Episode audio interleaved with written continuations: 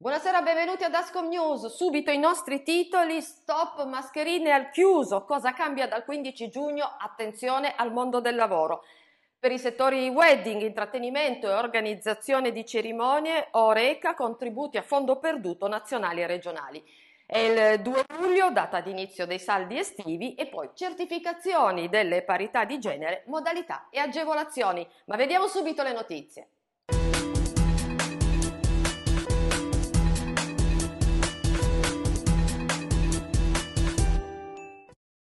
Buonasera, allora avete sentito nei titoli, possiamo dire addio alle mascherine nei luoghi chiusi come si apprende alla fine del Consiglio dei Ministri del 15 giugno scorso, mascherine ancora sul volto, invece negli ospedali, nelle RSA e sui trasporti esclusi gli aerei fino al 30 settembre prossimo. Decade inoltre anche l'obbligo di vaccinazione per gli over 50.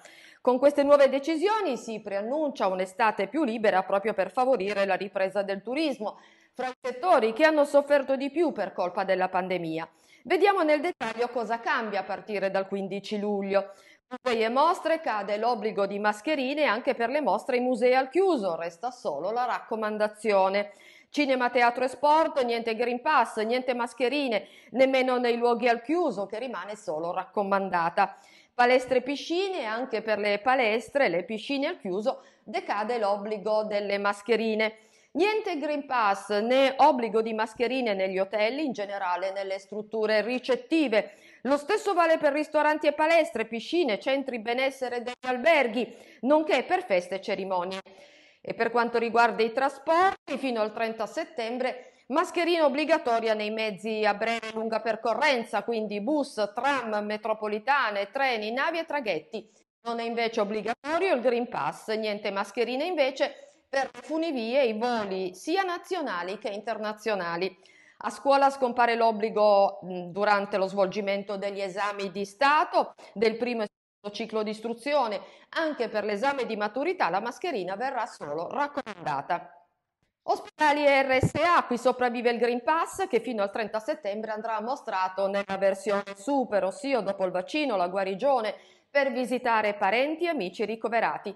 Rimane anche l'obbligo di mascherina per i lavoratori, gli utenti, visitatori delle strutture sanitarie, sociosanitarie, socioassistenziali, incluse le strutture di ospitalità e lungodegenza, le residenze sanitarie assistiti, gli hospice, le strutture riabilitative, le strutture residenziali per anziani, anche non autosufficienti e comunque le strutture residenziali.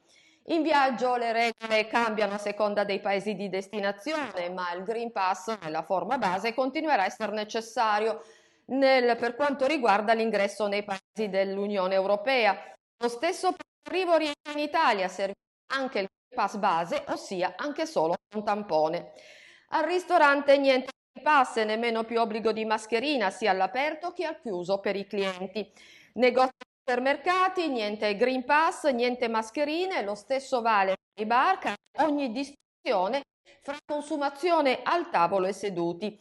Al lavoro il Green Pass non dovrà più essere mostrato, chiunque vaccinato o no potrà entrare.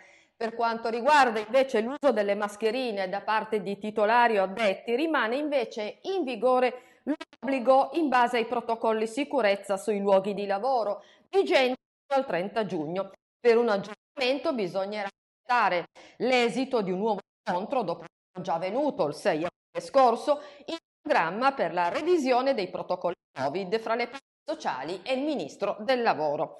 Per i settori wedding l'Agenzia delle Entrate ha definito il contenuto informativo, le modalità, i termini per la presentazione dell'istanza per il riconoscimento del contributo perduto a favore dei settori wedding, intrattenimento, organizzazione di cerimonie. La trasmissione dell'istanza mediante procedura nell'area riservata del portale fatture corrispettivi nel sito internet dell'Agenzia dell'Entrata potrà essere presentata a partire dal 9 giugno e non oltre il 23 giugno.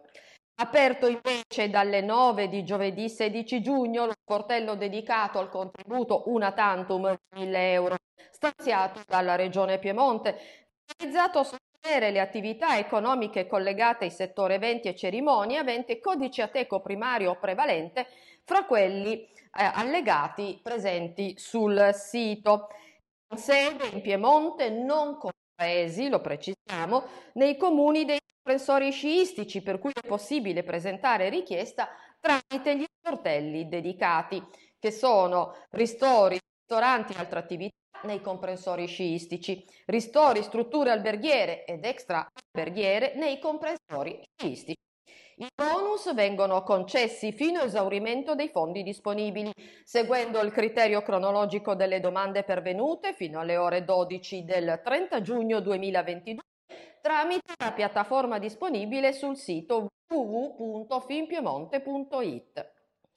Ricordiamo il 2 luglio, data di inizio dei saldi estivi in conformità all'accordo della conferenza delle regioni delle province autonome approvato in data 24 marzo 2011 si comunica che la data di inizio delle vendite di fine stagione per il prossimo periodo estivo sarà a decorrere dal 2 luglio 2022 ai sensi dell'articolo 14 della legge regionale numero 28 del 12 novembre 1999.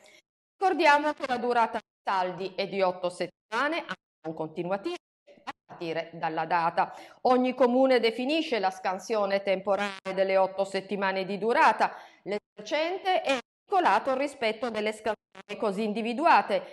Inoltre rimane confermato nei 30 giorni antecedenti le vendite di fine stagione il divieto di vendite promozionali. E parliamo delle certificazioni delle parità di genere, modalità e agevolazioni.